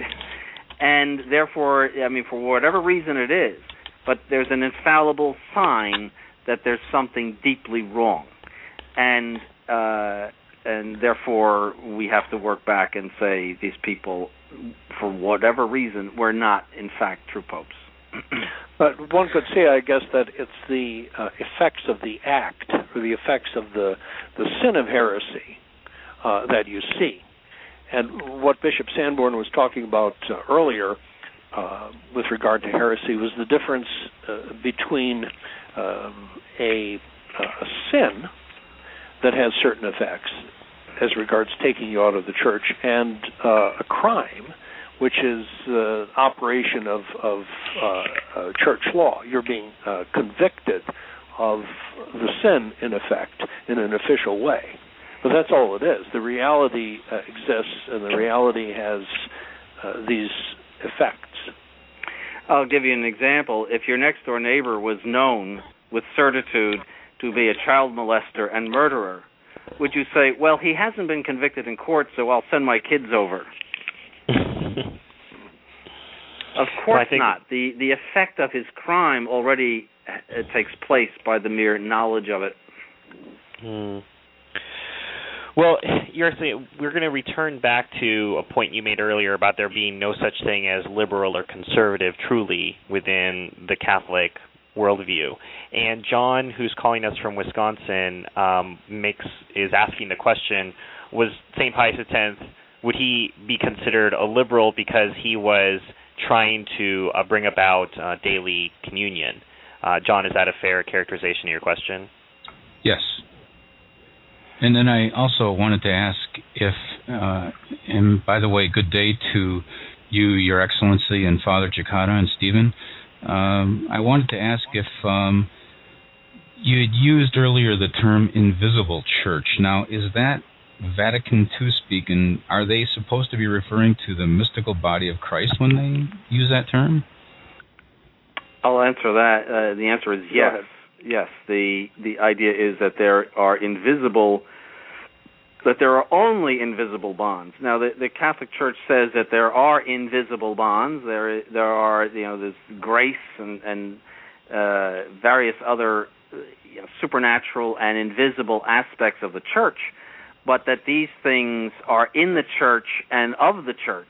That the, the and by the Church I mean the structure of the Catholic Church. What what the modernists want to do is make the structure of the Catholic Church something accidental to the real Church of Christ, which is bound together only by invisible bonds. So that that's the difference.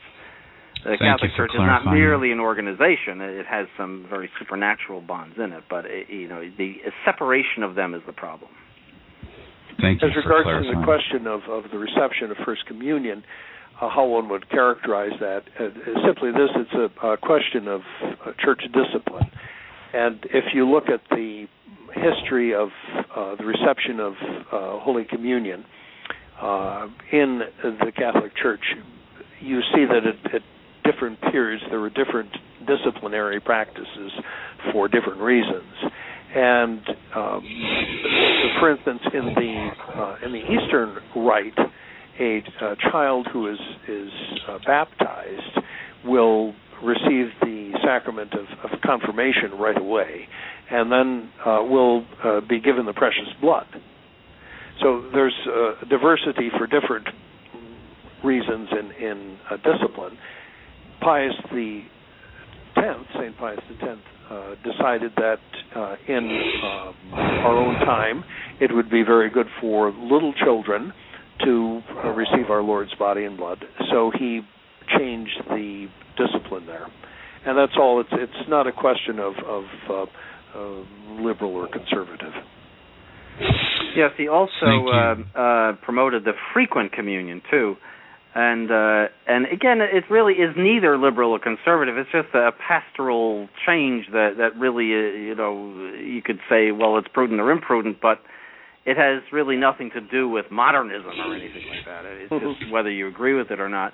And just as a footnote on the frequent communion, uh, it was the one place in which he and Cardinal Merry del Val disagreed. Cardinal Merry del Val said this is a mistake, that this will lead to the oh. abuse of the of the Blessed Sacrament, and Pius X ignored him and put it through anyway. So that, that's just a little footnote to that. That's new. Thank you very much, both all all of you. Thank you. Mm. Thanks, John. Well, I mean, to His Excellency's point, I mean, good men can certainly disagree on on uh, items like that, as I'm sure you and uh, Your Excellency, when Father Cekada visits you, you might have a spirited discussion about some theological point. Um, every, every now and then. Um, he doesn't know enough to have a discussion. I'll,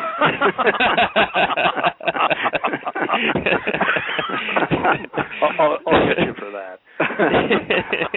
well, when you were talking about Benedict XV, uh, the story is that Cardinal Merry del Val led the group against uh, Benedict XV in the conclave, yes. and that there was this this famous story that uh, as as Cardinal as Cardinal Merry del Val uh, came up to give his obeisance to the new pope, um, Benedict XV leaned forward and said, "The stone that has been rejected uh, has become the cornerstone." Yes, and Merry del Val, being the extremely intelligent and quick mind that he was, responded with the second part of that verse of the psalm, which was, "And it is wondrous in our eyes." and uh, uh, because Merry del Val had opposed his candidacy for cardinal, that's that's why mm. you should understand that. Pius X absolutely wanted Cardinal Della Chiesa, who was later Benedict XV, to be cardinal, but he was known as a liberal. He was known as a, a modernizer, and Pius, uh, Merry del Val said, "No, don't make him a cardinal. You'll put him right on the track to the papacy." And I think it's the greatest mystery of Pius X's reign why he made Della Chiesa a cardinal. Uh, we don't know, but he did.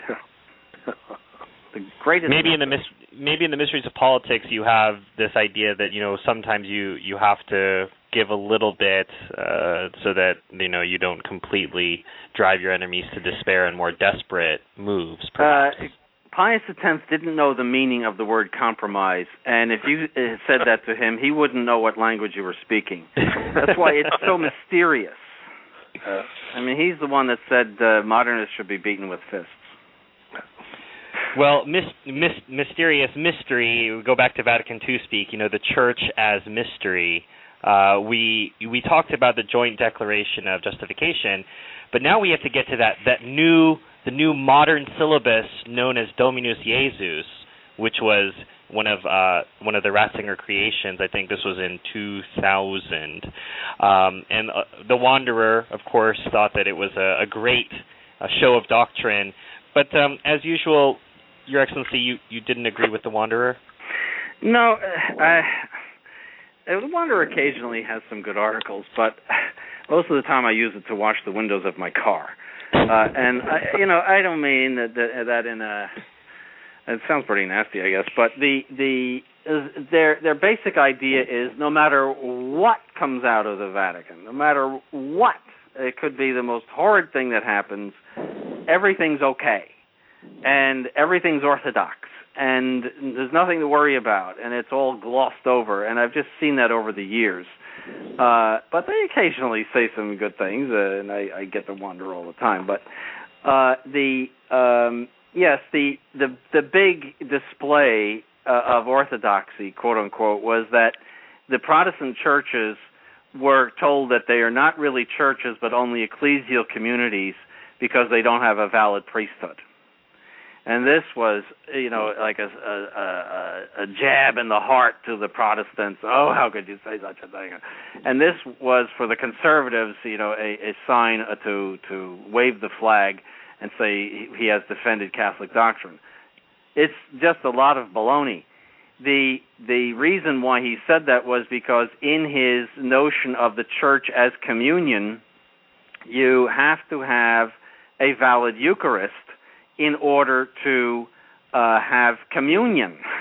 you see, in other words, in order to be church, I should say, and, and uh, a legitimate particular church, you have to have a valid Eucharist and you have to have a valid hierarchy. Uh, and that so the schismatics, who are as much outside the church as the Pentecostalists and and anybody else that is non-Catholic, and the Anglicans, they are as much outside the church, cut off just as much. They are withered branches on the ground. They, in Ratzinger's view, are particular churches. That means that they are have the same status as a Catholic diocese, which was the the uh, the older term for a particular, or you know, another term for a particular church that means like the the, the church of of wherever you are, the Church of New York, or that was a particular church within the Catholic structure.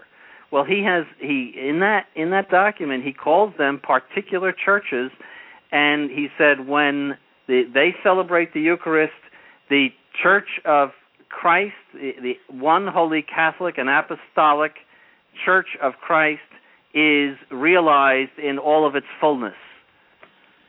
So this is this Eucharistic uh, ecclesiology that was developed by that de Lubac creature uh, in the early 1950s. That uh, wherever the Eucharist is validly ce- celebrated, there you have the church. Why? Because the church comes out of the Christian piety. It is an effect of the Christian piety. So if you have the presence of Christ among people, they are church at that point. You see, then everything is right for being church. Uh, and it's just a an unfortunate circumstance that, well, yes, the schismatics are not subject to Rome, uh, but you know uh, that doesn't prevent them from being particular churches. That means that he took out of the essence of being part of the Church of Christ and being attached to Christ, he took out the papacy and submission to the Roman pontiff as a, a necessary condition of being part of the Church of Christ. That is a heresy. So that document is heretical for that reason. You, I think that's a great point, Your Excellency. I was going to ask Father if he had anything to I, I to add I to that. lost You. Maybe you thought I was too negative. you, Your Excellency, you, you too do negative? have that tendency. No, uh, that's exactly the point. It's we're we're back to the church issue again, and this is how um, uh, this is what uh, the modernists have done to uh, to accommodate ecumenism, is that they have uh, created this this um, uh, different idea, idea of the church, which uh, I think I call Franken Church. That it's it's all of these these uh, uh, different and and uh, separate parts that are somehow uh, put together by invisible bonds. But it, it uh, occurred to me as you were you were talking, Your Excellency, that uh, when uh, the idea of valid orders and of the uh, Eucharist uh, making the church present in all of these different bodies, along around the same time, you had uh, another declaration from the Vatican about the um, uh, about the Nestorian Church, uh, which did not have the um, uh, words of, of consecration Oh yes. in uh, in the canon of the Mass, and uh, the Vatican at the, about the same time as Dominus Jesus issued a declaration saying that this is this is okay as well. Uh, one of the consequences of this particular document, uh, as someone pointed out, is uh, would be to allow eventually for uh, Lutheran churches, let us say, to be considered to have some sort of a proper apostolic succession. That the, uh, because it does away with the idea in a sacrament of an essential sacramental form. Yes. You see, many Lutherans have retained an episcopacy of sorts. You know, they have Lutheran bishops. They, they come and do confirmations. And the Anglicans have retained an episcopacy of sorts and actually have succeeded to the traditional episcopal sees in England and so forth. And so they're all set. If they can come up with a theology whereby these people have valid orders, then they have valid Eucharist, then they have a hierarchy, they're all set. Then they're then they're part of the Church of Christ and their churches and their particular churches and they're not far from that. The the uh, the the idea of matter and form, the traditional teaching of the Catholic Church concerning validity of sacraments, has been thrown out by the modernists. For them, as long as you have a a Christian rite in which there is an intention to do something, like to make the Eucharist or to make a bishop or a priest, and you you put it in the context of a Christian rite, uh, you're good. You're good to go uh, that's a valid uh, valid sacrament. So they in this next papacy, quote unquote, you could possibly see something like that where they will approve of Anglican orders uh, with, that kind of theology. Already at the time that uh, the second document we're talking about came out, uh, there were people who um, pointed that out right away that this would be a wedge precisely to do that, uh, do that to recognize the uh, episcopal orders of Lutherans and Anglicans. Yes. Yes, it's uh, that that rite of the Nestorians simply makes a vague reference to the Last Supper. It it, it says Christ, you know, did the Last Supper. It, that's all you get in it.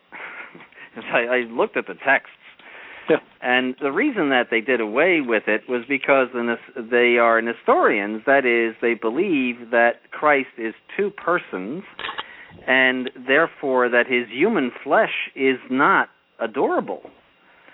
And therefore, the idea of a blessed sacrament, which is the body of Christ, the adorable body of Christ, sort of loses its impact in such a theology. Mm-hmm. And so they got rid of the words of consecration and the adoration of the Holy Eucharist. The people who think we're making this up can find another article on this on uh, on uh, traditionalmass.org, and the article is "O Sacrament Unholy," also by uh, Bishop Sanborn. I will try to get a link to that up on Twitter. Um, I have the links up to the other articles that um, we've been referring to today. For those of you who are just joining us, uh, you're listening to Restoration Radio. Today, our topic is on the legacy of Cardinal Ratzinger, um, also known as Benedict XVI, during the years of 1960 to 2005. And there's still a few things that we want to cover. However, in a in a sort of summary form, one of our callers has asked um, what um, if, if we could get a, a highlight. What would be, let's say, the top three heresies we're looking at from this time period? Uh, Ma- Magdalene from from Florida. Is that is that a fair characterization of your question? Uh, yes. Hello, Your Excellency, Father Hello. Cekada and Yes, hello. Um, yeah, I realize you've covered quite a few heresies of Benedict XVI so far, uh, but I was just wondering if you could point to, say, three of the the most obvious ones, the most glaring that you know, as as Catholics, we have to try to combat it in, in regular speech with people. And um, we could just say, you know, well, if you look at this document, this document, this document, it shows three, these three different heresies, and and you know, there's really it's indisputable. I'm going to go off air because I I don't want my kids screaming in the background. Uh, Thanks for I your guess call. the child is, is a good traditional Catholic who'd be offended by the sound of heresies. Um, if we were to mention them, I uh, I'm sure Bishop San, Sanborn would agree with me that the overriding one really is the uh, his understanding of the church. yes. That that is is, is so changed. Uh, that is so changed that is unrecognizable from what is traditionally understood uh, the nature of the church to be. Uh, when when you uh, profess in the creed, you know, I believe in one church, that has has a, a certain meaning, and he has, uh, with a new theology, utterly changed that. Yes, it's a substantial alteration of the faith. It is heretical. Uh, I would say, you know, pulling out his book from 1968 uh, and showing somebody on page 349 a glaring heresy against the the resurrection of the dead is it would be should be convincing to anybody. I mean, he could not have been more explicit. Uh, so you know, if somebody says, "Well, you know, I I don't accept that," or you know, then there's there's no possible, there's nothing else to say. But that should, if he, if that person has the Catholic faith, that should alarm him deeply. That a, a person in that position should say such a thing and never retract it. Uh, number three, uh, there's a lot. I mean, that the joint declaration uh, is so full of heresy. It's one after the other uh, loaded with heresy uh, on justification. Um, and and you know that's a, those are defined dogmas by the Catholic Church. Uh, it's very very clear. Um, let's see the uh, uh, so many uh, the um, number three. Uh, well, all of the heresies of Vatican II you can put on him, uh, especially religious liberty. I mean, he, he promotes Vatican II as being something that is that is uh, legitimate, and he maintains the uh, the modernist interpretation of Vatican II against SSPX, which is saying we want to put a a traditional interpretation, you know, as if that were possible, but at least they're Mhm. saying we want to interpret this in accordance with the traditional teaching. He has rejected that, and so he he has he has uh, retained the teaching uh, of the modernists, the, the, the which is the true teaching of Vatican II. So I would put all of Vatican II upon him too, uh, uh, the, all the heretical teachings of Vatican II. One one of, of the things that is important to understand is when when it comes to heresy or denial of uh, the article, uh, say an article of the creed, I believe in one church. That uh, if you ask a modernist heretic, well, do you believe in one church? Of course, he's going to say yes. But uh, his understanding and his explanation of that is a um, is a different understanding, a different sense, a different explanation of that from what the church always had. So his the the um, uh, denial uh, of that comes about by uh, adhering to a completely under different understanding of what the church meant by that. And that is a typically modernist thing to do is to accept all of the dogmas at face value, but to empty out their meanings and alter their meanings. That is typically modernist. So they can uh, recite the credo along with you, but have a totally I- different idea of it. Yes. Well, I think too, your earthly and father, you're going to have, you know, again, the wanderer crowd is going to say, well, yeah, but he wrote that book in 1968. You can't really make him, you know, that was a long time ago. In modern political parlance, like, well, you know, I was, I was younger, you know, I had different views back then, and and you pointed out when we talked about this in the pre-show, you you and you pointed this out in our last show when we talked about the resignation announcement, that he has a very je ne regrette, regrette rien idea of who he is. He says that he hasn't changed. Yes, 2003. Right? That everyone else has changed. That's what he said explicitly. That he never changed. It was in an interview in 2003. You can find it on the internet. Uh, that uh, everyone else changed, he said, but but he has remained the same. So he doesn't, re, you know, je ne regrette rien, Edith Piaf, and yeah. uh, uh, he has. Uh, and by the way, heresy does not have a shelf life either. Uh, the the uh, you know uh, it doesn't sort of expire. Uh, They're sort of like Twinkies. And you know Yeah. that book was republished. I mean, it isn't as though it's some sort of dead thing that we dug out of a, a dusty library.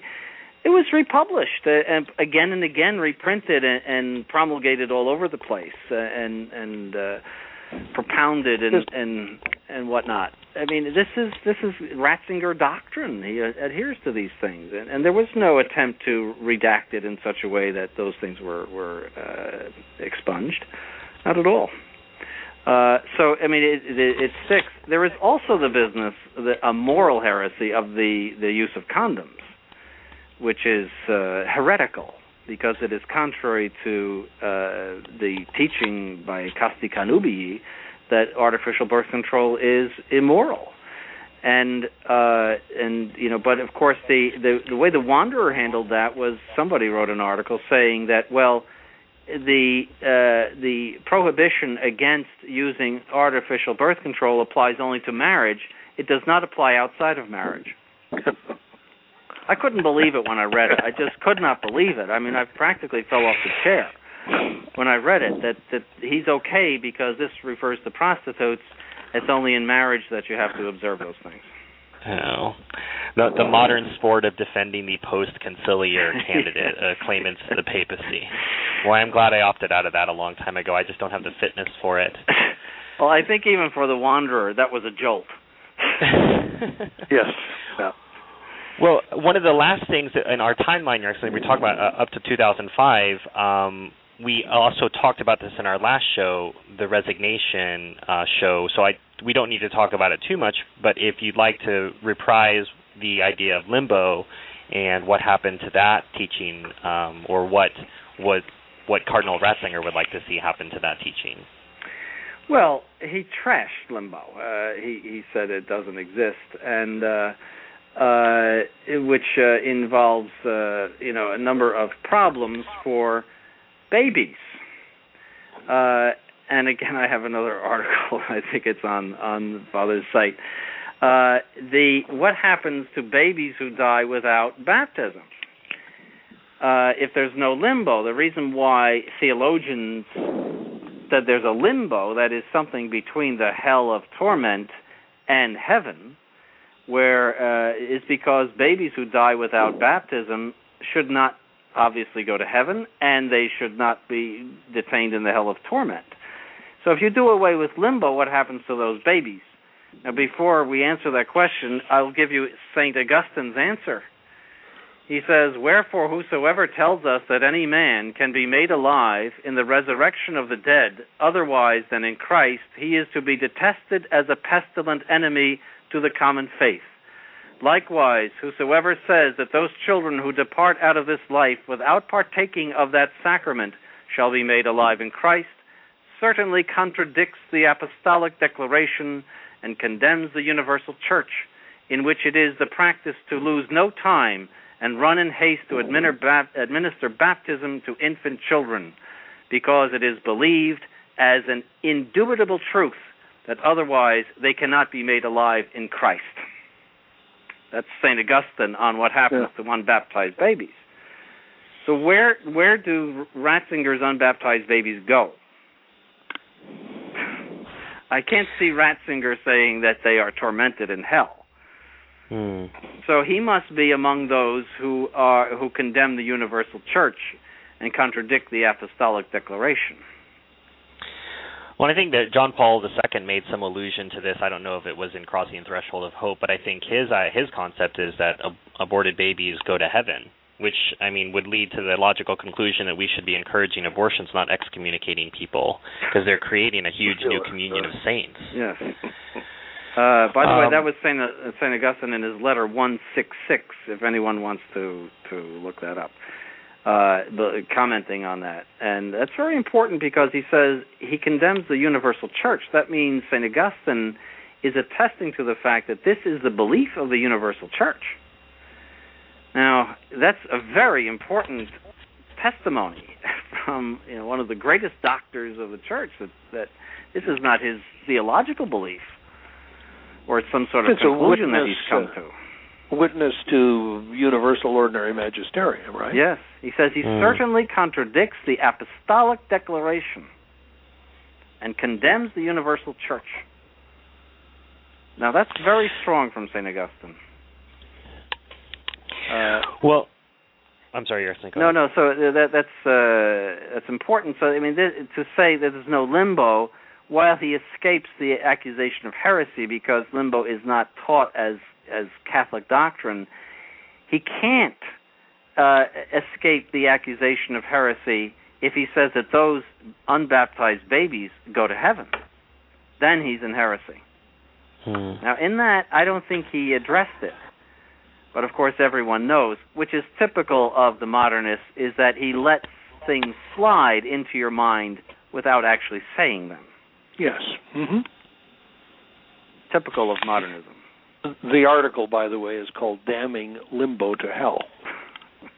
It's also we have a, the, uh, on the traditional mass, on the traditional mass articles site.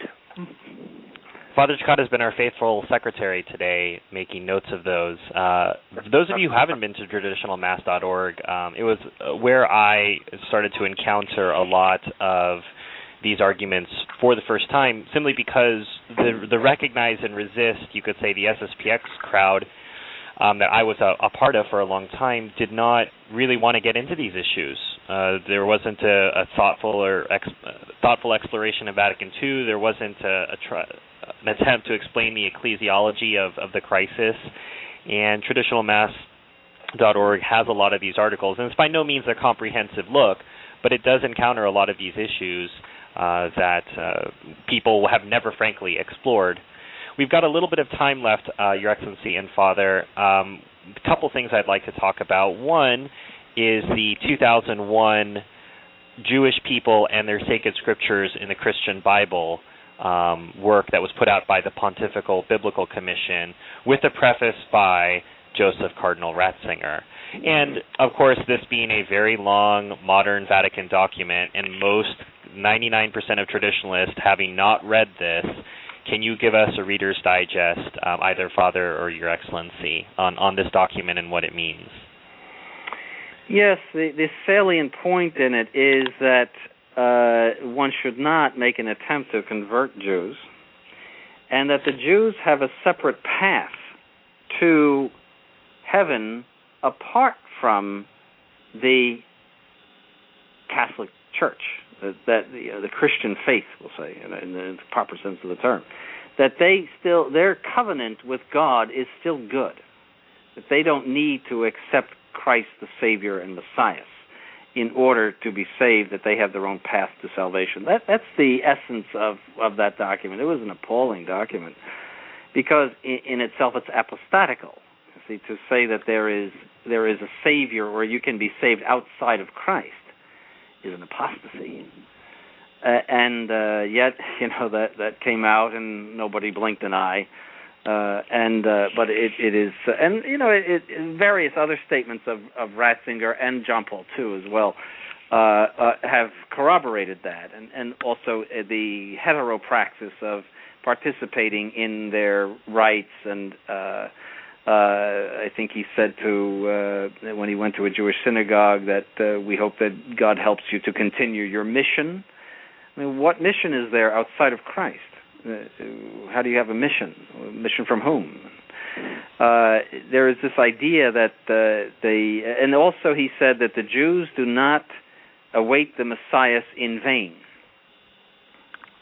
Now, you know, these are all statements of Ratzinger, so I'm just putting it all in context uh, he has this idea that. Uh, now, I was. It's funny. It just as of again a footnote to this. I was in a bookstore, a Catholic bookstore in Paris, not too long ago, and uh, I I saw the scripture section, and usually, you know, you would see New Testament and Old Testament, and the uh, the way it um, read the the sections instead of Old and New, it said First Testament, Second Testament hmm.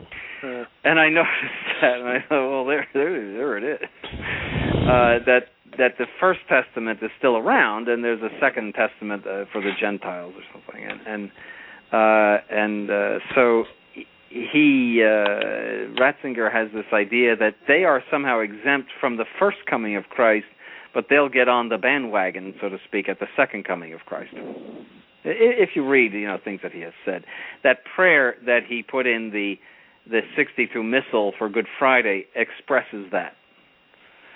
I don't know if the sspx out of obedience to the holy father uses that on on good friday. It would be interesting to see what they do. Well you know he's only the holy father when he doesn't disagree with that that's right yes. He's he's only uh, he's he's always right unless he's wrong uh, you're you're we're sort of uh, setting the stage, obviously, as uh, as the claimant Benedict the Sixteenth, uh, Ratzinger entered a synagogue to pray with the Jews, and at the end of that service, there was a song, a hymn sung for the coming of the Messiah, and Benedict was photographed bowing his head during the song. So there's obviously actions that would would play out in the in the non-pontificate that we would have ahead of us. One one more thing I want to talk about that will kind of set our stage to, for our next show, part two, the 2005 through 2003, 2006 through 2013 timeline for uh, Cardinal Ratzinger, is Assisi, and this goes back again to the idea of traditionalists holding on to their gossip so this idea that Cardinal Ratzinger was opposed in pectore to Assisi, but uh, he didn't stop it. And yet, if this were really true, we wouldn't have seen that he actually participated in his own uh, version of this event uh, during his own non-pontificate. Uh, so, do you, Father or, or, Your Excellency, do you have any comments on the 1986 Assisi event and uh, what Ratzinger's role or non-role in this? What does it imply? What did it mean? Well, I mean, as far as 1986, it's the abomination of desolation in the holy place. Uh, it's the only way you could describe it. And uh, Ratzinger was not there, and there was this idea that he was staying away because he didn't really agree with it. But we know that's not true because he praised the spirit of Assisi when he inaugurated the one that happened in, I believe, 2011, and 25th, uh, 25th anniversary of it. So, uh, and he, at other points, he praised the the spirit of Assisi. So, uh, he must have had a cold or something like that uh, for staying away. I don't think it was anything theological. Mm. But that that uh, that requires uh, yes a whole other show to deal with that. But uh, the uh, certainly uh, all of his principles agree with that. All of his principles of ecclesiology and and uh, uh, his principles of finding God uh, by uh, you know in yourself, which is very clear in his uh, introduction to Christianity, uh, where where man makes an approach to God by in discovering the absolute in himself, which is practically straight out of Pascendi, which is the document of Pius X, which condemned modernism. It, it is practically word for word. It's as if he went and copied it uh, that you know it's pure modernism. Uh, that uh, so therefore you know when people uh, worship a Buddha or they uh, at uh, one of them yes that was eighty no it's one of them they had the worship of fire. Uh, which was the original idolatry uh, that is mentioned uh, in uh, the city of Ur, uh, that uh, Abraham was drawn away from by the command of God. So the, they had the worship of fire. They had to do it out in the courtyard because obviously it was a little bit uh, dangerous to do it in the basement of the basilica. Uh, and uh, but all sorts of uh, evil uh, forms of of uh, worship were taking place there. But that's all you know. It's all in accordance with their theology. Mm-hmm. Well, uh, Your Excellency, Father, thank you. Uh, time has sort of flown by. We're at the end of our show, and uh, for those of you who are joining us now at the very end of our show, don't worry. The as when the show wraps, uh, the stream will be collected into a podcast that you can download, so you can start the show over from the beginning and get what you missed. Uh, this has been Restoration Radio, and we've been talking today about the legacy of Joseph Ratzinger from 1960 to 2005. Our next show on this topic, part two, uh, is going to be next week uh, in the United States. Time will be February the 27th at 2:30 p.m. Eastern Time, and we're going to be talking about the years 2005 through, you could say, the beginning of 2013, up till uh, because that will be the day before the resignation and when the entire world will be sede vacante uh, for at least a at least a period of time. I guess there will be a, a period of peace, uh, a period of time. Uh, and our guest today uh, will be the same uh, on that show as well. We'll have His Excellency Bishop Donald Sanborn, who's rector of Most Holy Trinity Seminary. For those of you who are grateful to hear a Catholic bishop talk in a Catholic manner with fellow Catholics, um, let your gratitude be known either by thank you notes or thank you notes um, which have monetary contributions to His Excellency. Uh, the seminary address is Most Holy Trinity Seminary, 1000 Spring Lake Highway, Brooksville, Florida 34602. Again, that's 1000 Spring Lake Highway, Brooksville, Florida 34602. And as I've said before, no contribution is too large. Um, Father Cekada uh, is at St. Gertrude the Great. His address is 4900 Rialto Road, R I A L T O Road. That's in West Chester, Ohio 45069. As I said at the top of the show, Father has a new website today that's out called sggresources.org and has links to all sorts of resources, including His Excellency Seminary and some other media and books, which uh, you should explore and learn about so that you can have a better understanding of some of the things that we're talking about on the show. Um, Restoration Radio is a production of True Restoration Media which sponsors the show. Uh, if you'd like to know more about what we do, uh, you can find us at truerestorationmedia.com and my writing, Stephen Heiner, at truerestoration.blogspot.com. We hope you'll join us next week. Uh, Your Excellency and Father, thank you for your time.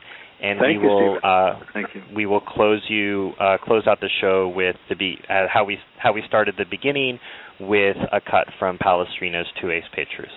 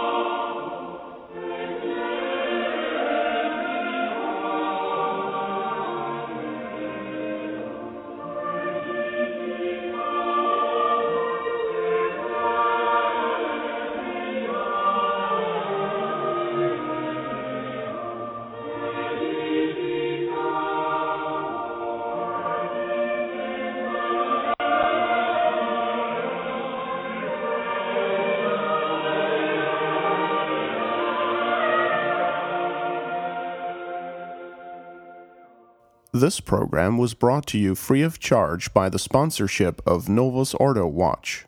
See for yourself that the Church of the Second Vatican Council is not, in fact, the Catholic Church of the ages.